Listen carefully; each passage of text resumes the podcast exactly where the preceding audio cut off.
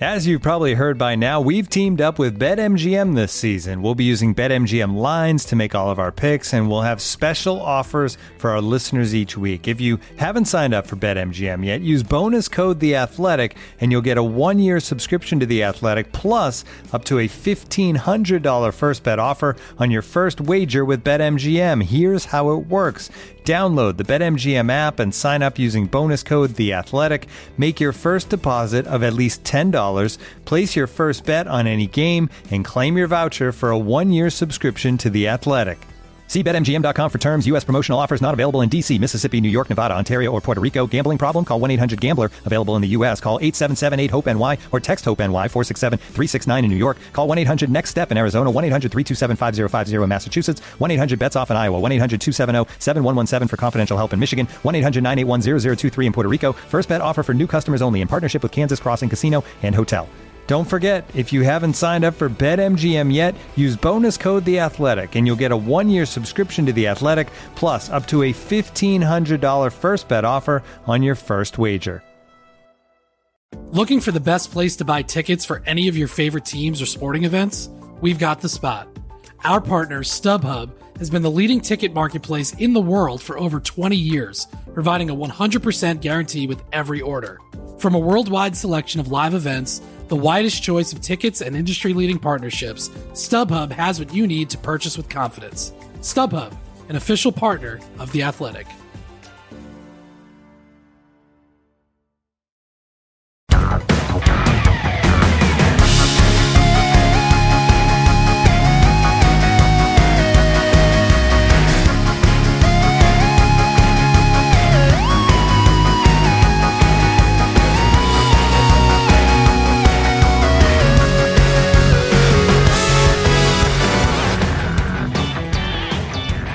Hello and welcome to Front and Nationwide, the Athletics Columbus Blue Jackets podcast. This is Aaron Portzline of the Athletic, joined by the Athletics Alison Lukan, who is there, Hello.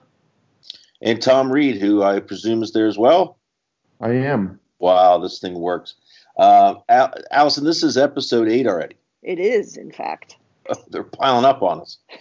Um, a reminder: if you're tuning into this, or if you've tuned into it, tuned into it before, and you enjoy this and think, "Geez, I'd like to read what these people have to say as well," uh, if we got a deal for you, theathletic.com slash front and nationwide. That's front A and D nationwide. A free seven week, seven day trial. Uh, along with a substantial discount to this to these subscriptions. So try it there if you're not already part of it. If you are already a subscriber to The Athletic, well, we thank you very much. Uh, lots going on right now with the Blue Jackets. About a week away from the end of camp, um, six, ten days away from the start of the season.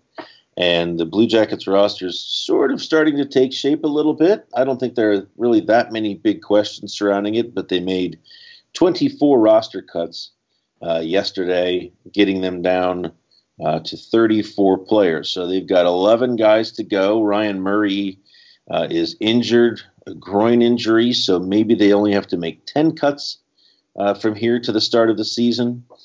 Uh, so that'll that's going to play out here. There's three exhibition games left, including tonight in Clinton, New York, where the Blue Jackets take part in the NHL's Kraft Hockeyville uh, game, the annual game. They're playing the Buffalo Sabres, so this should be uh, a fun night tonight. I'm here uh, in Syracuse, New York, about ready to head over to Clinton, and um, hopefully we'll capture the scene there. Um, the the news that sort of popped in the game on what would have been Sunday. Just noticing different stuff and different people in different spots on the bench, and and indeed, the Blue Jackets have made John Tortorella specifically has made a change with his coaches. Um, typically, you just change coaches in the NHL, but the Blue Jackets have swapped coaches. Where now Brad Shaw, who has coached the defense in Columbus for the last couple of years, is now coaching the forwards. And Brad Larsen, who has coached the forwards for the last four years, is now coaching the defense. So no matter what position you play, your coach's name is still Brad. but the it, this is an interesting thing, and I, I want to get initial thoughts from the two of you. I made a couple of calls around the league yesterday saying, "How weird is this?" and got some interesting returns. I think most people think it is rather peculiar and curious, uh, and, and maybe I'll touch on some of that as we move along here. But initial thoughts from from the both of you, and we'll start with with you, Alison. Yeah, I I am put me in the in the curious and skeptical camp. Um, we listened to Tort's explanation yesterday, and, and you captured that in your article as well. And I get it. I get what he's going for, but from, I mean, if you think about this like a business, particularly one that is highly, highly, highly results oriented, I think that disrupting communication could have an impact, not just on the ice, but I'm also curious to see how this plays out for the coaches themselves. If, if they're still working with their traditional sides of the ice away from the game, is this going to be more time pulling clips? Is this going to be more time trying to digest the game from the other side of, or the other point of view, if you will, after a game is over? Because you can't be focusing on, if you're Brad Shaw, you can't be focusing on things you want to talk to the defense about in game anymore, right? You need to be focusing on a different set of responsibilities. So, um, I I am interested to see how it goes. I think what is uh, curing back my concern is that we know that Torts has shown in Columbus that whether it's a sign on the wall or a, a methodology, if something isn't working, he is willing to go back. Um, so that's where I stand 24 hours later. Tom, anything? Uh, it's it's certainly intriguing. Uh, you you don't see it happen very much in the NHL, if if, if, at all. Uh, I, I don't know, Aaron. Were you able to, in talking with people, were you able to figure out if it, it had happened somewhere else before this? Nobody that I spoke to recalls a perfect switch.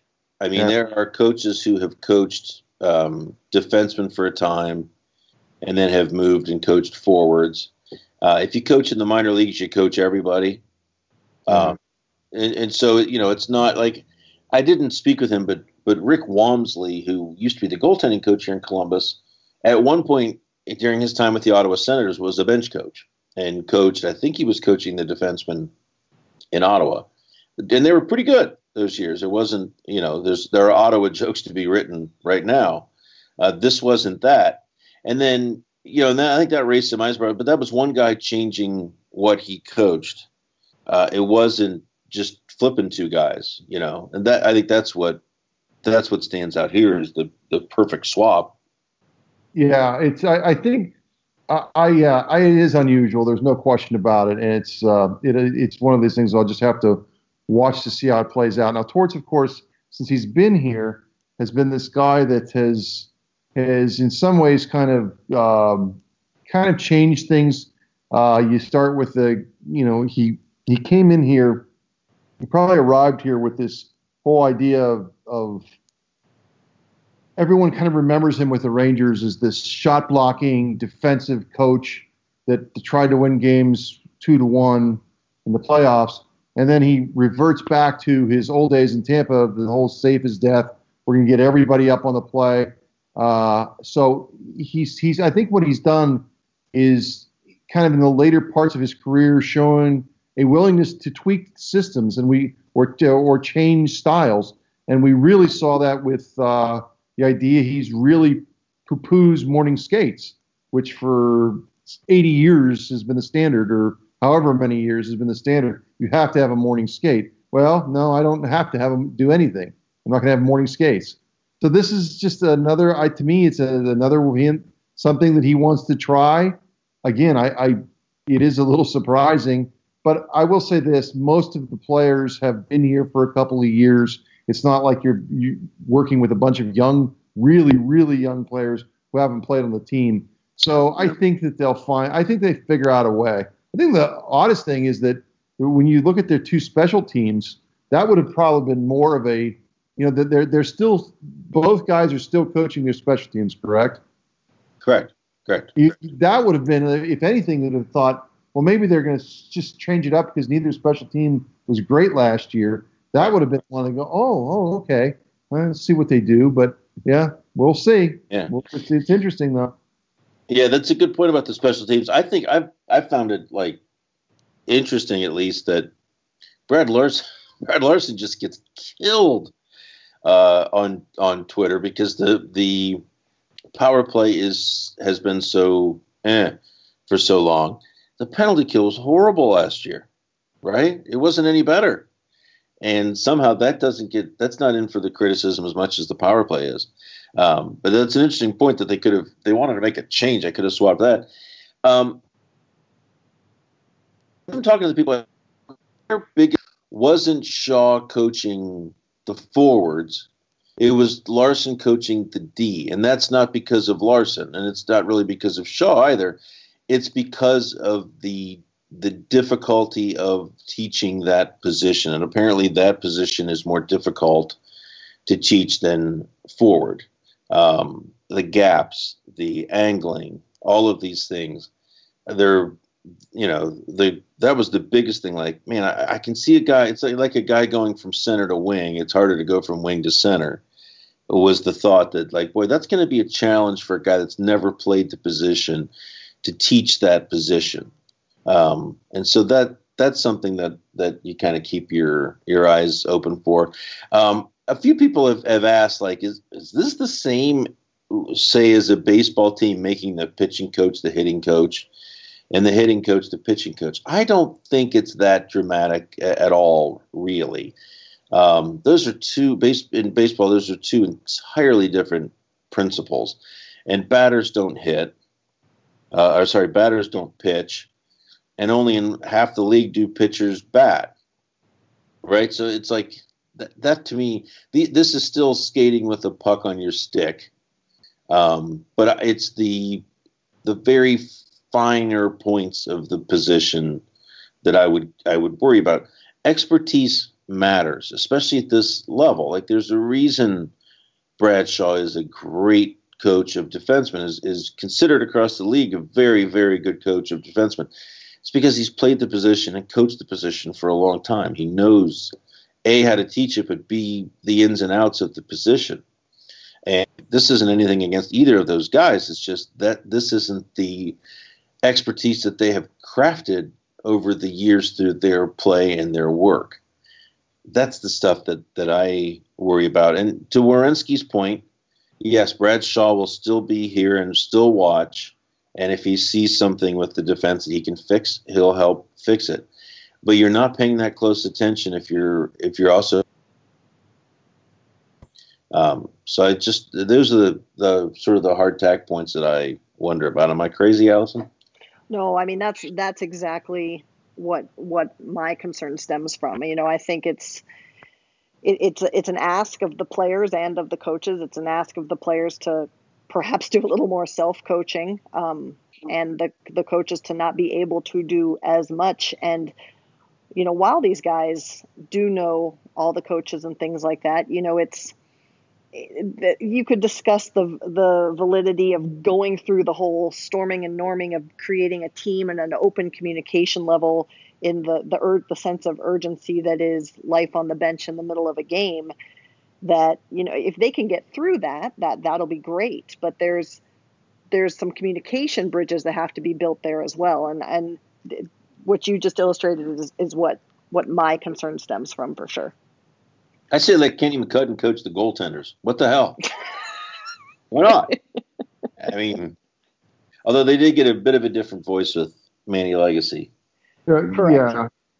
Yeah. This this is uh we had talked off air, Aaron. This is this is not as uncommon in the NFL.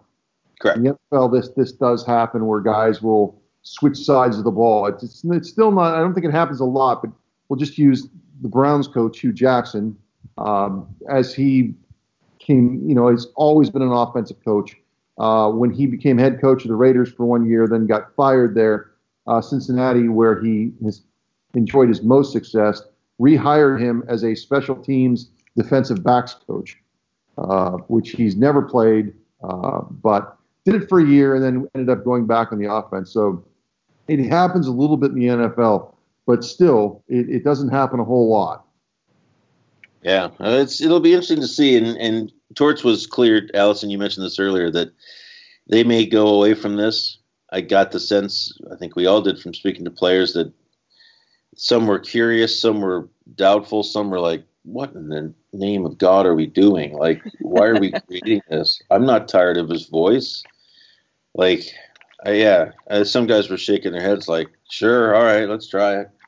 Um, and, and what's interesting too is that, and this is something that obviously, knowing me, my ears perked up and is something to dig into. But it was interesting that Torts's focus didn't seem to be, and this is fine. This isn't a good or bad thing. It, in the switch, wasn't so much the play of the respected sides of the ice, the forwards versus the defensemen. It was in the transition game, right? Right. So if that's the impetus, it's interesting. And again, I don't know that there's a right or wrong way, but it's interesting that instead of changing what the existing person coaching that role does, that you change the person. yeah, And and what what is what is it that could be executed better? I mean, he mentioned a couple ideas, and it's something that we all know in my nerddom I like to keep track of throughout the year. But it's interesting that that's the reason and that the solution he sees right now is the switch. So I'm just curious to see how it all plays out. yeah, and, I have to think that there's something beyond this, behind this, other than just For sure. a different voice to the players. Like, and and I wonder if there is some, if he thinks Brad Shaw can take the neutral zone better than Brad Larsen has. Right. Like, And he mentioned the neutral zone. He really wants Shaw to take a look at look at the neutral zone. That that just stands out to me as as well. If we're going to give him that part of the forwards, why don't we just give him the forwards? You know what I'm saying? I that that, Right. that stuck with me. And I, again, I, maybe he doesn't want to.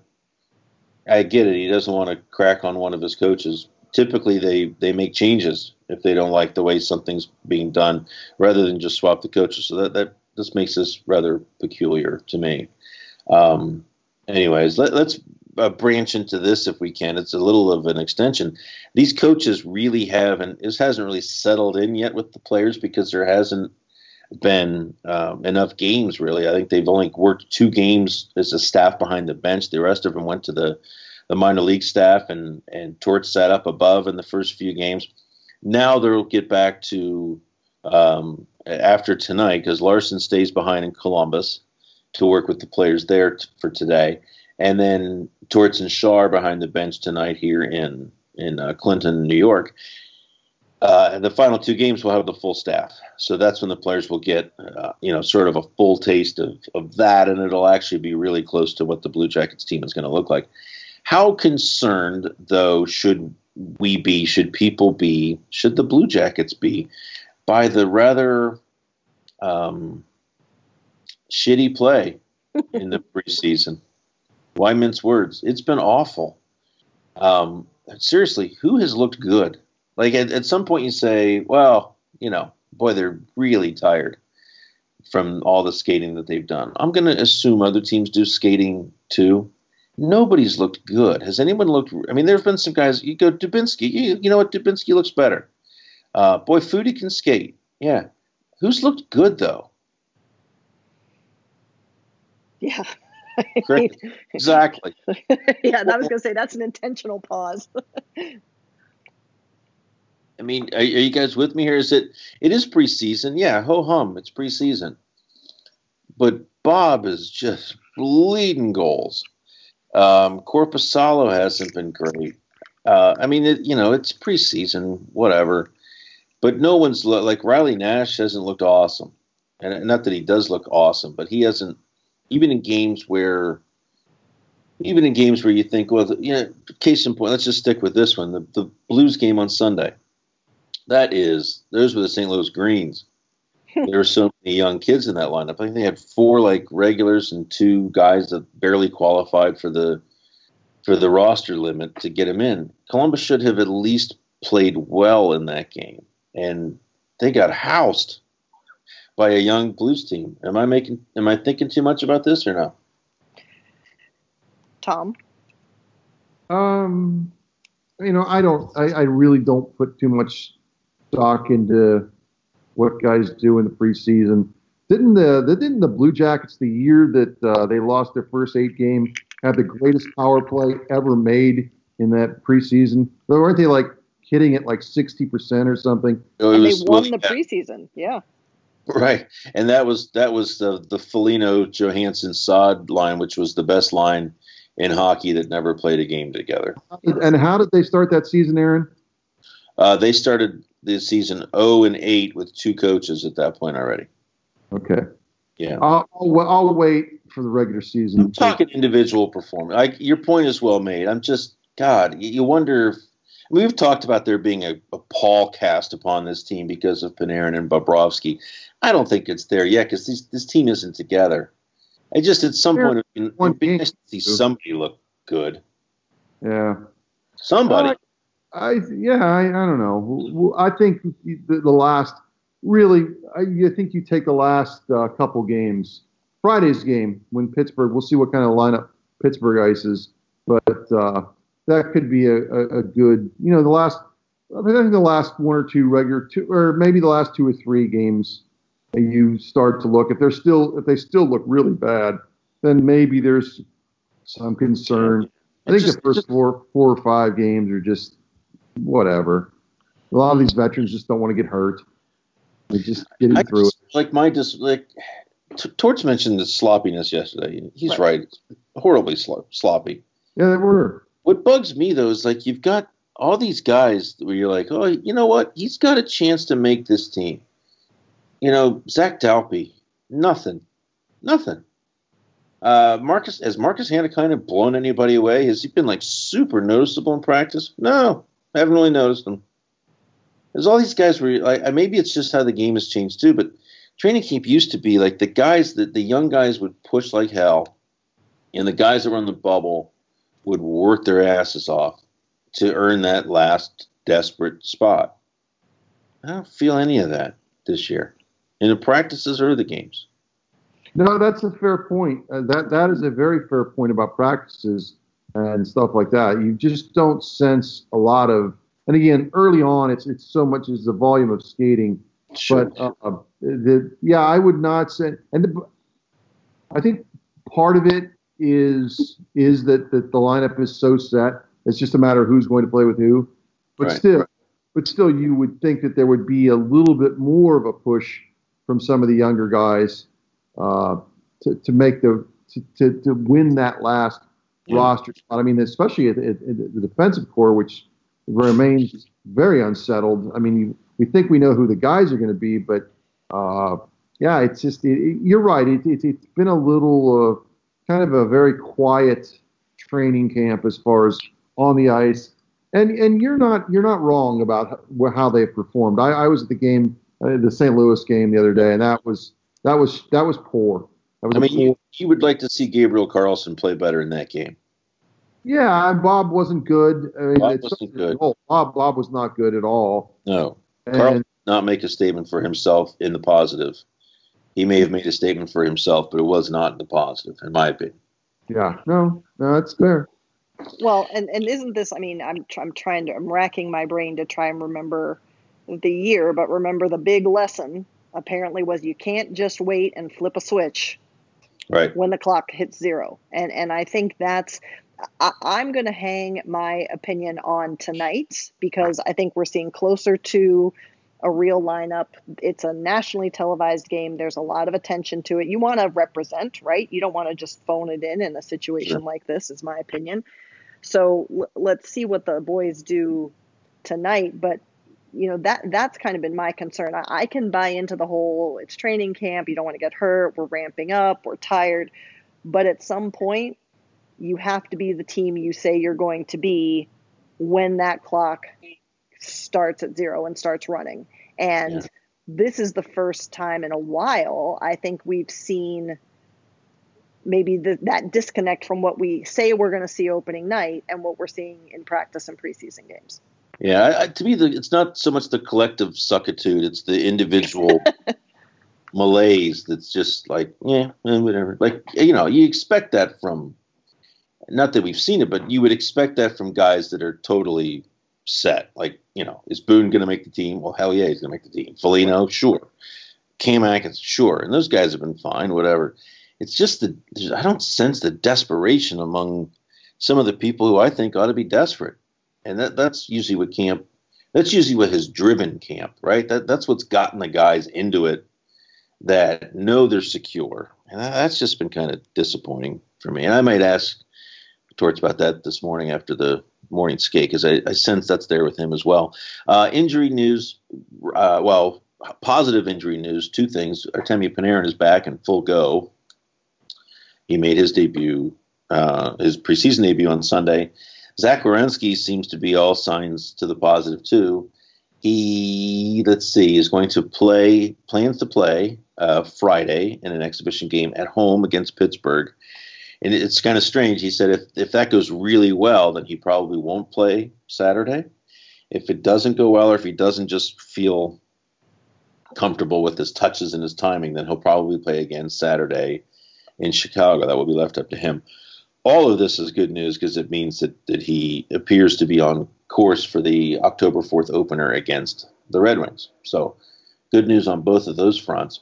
Uh, not so good news on, on Ryan Murray, who took a beating in the game last Tuesday, took a big hit along the boards um, who, by Brandon Davidson of Chicago. I mean, flat against his back, pretty noticeable, and looked like he was moving a little slow from that. But then shortly thereafter, got kicked in an unfortunate spot, we'll say, and apparently has sustained a a bruise in the where sort of the uh, let's just say groin. Let's say groin. Uh, and it's going to be a couple weeks. So he's probably not going to be ready for opening night, which um, opens up a spot. Tommy wrote a piece that's just posted on The Athletic about Markus Nutivaara. You'd have to think he is the guy who slots in next to David Savard. But now, what do you do on that third pair, and who are you missing about right now, Tom Reed? What what decision is starting to look a little hmm?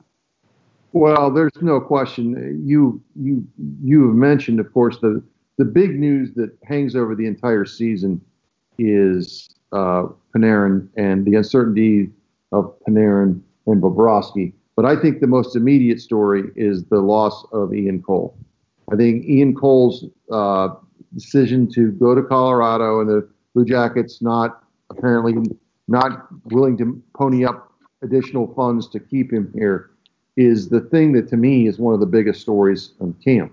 I mean, you, you went from having you what you knew were two solid pairs to, you know, even even to, even yesterday uh, when we talked to John Tortorella, he still kind of kept open. Well, maybe we maybe we end up splitting up, you know, uh, Werenski and Jones. Although I still don't think that's going to happen. But just him talking about it because they're not sure what they're doing, and that's a you know again in not to not to read it all too much into the preseason, but you know Gabriel Carlsson, one of the guys I think they're kind of counting on, hasn't looked great. Yeah. Uh, and it, these these are the type of things that do concern you because he fit in Cole fit in so well. He he was such a mesh in that locker room, and I my guess is he could fit into any locker room. But he, the players really liked him. He played really well. He formed a good partnership with with Savard, who now will no matter who he's playing with, is going to be much different than his last two partners, okay. Jack Johnson and um, and and Ian Cole. So he's going to have to adjust. You you just miss Cole to begin with, and then what are you what are you going to fill that in? How are you going to spackle that in? I think it's going to be really interesting to see how how quickly they can adjust. And I think they really are counting on Nutivaara. It's amazing where this guy has come in two years from Aaron, you and I both, I think we can both say on the air is like, wait, Markus Nutivaara is making the team two years ago. To last year, he wasn't even here at the start of the season. He was in the minors. To by the end of last year, was playing so well that Jack Johnson couldn't get a sniff in the playoffs. So they are now hoping that he can take that next step and maybe become that number four defenseman. That that remains to be seen. But uh, in talking with uh, former defensive coach Brad Shaw yesterday about him. Uh, he Brad Shaw admits that he's he was guilty and the staff was guilty of putting limitations. They did not think Nutivaara could handle the physical play of top lines. And now they're just like, you know what? He's shown that he can do it. He can think the game. He's he can make really good passes to get himself out of trouble. So I think right now he does, at least initially, looks like he would be on that second pairing. They have no choice, do they, Alison?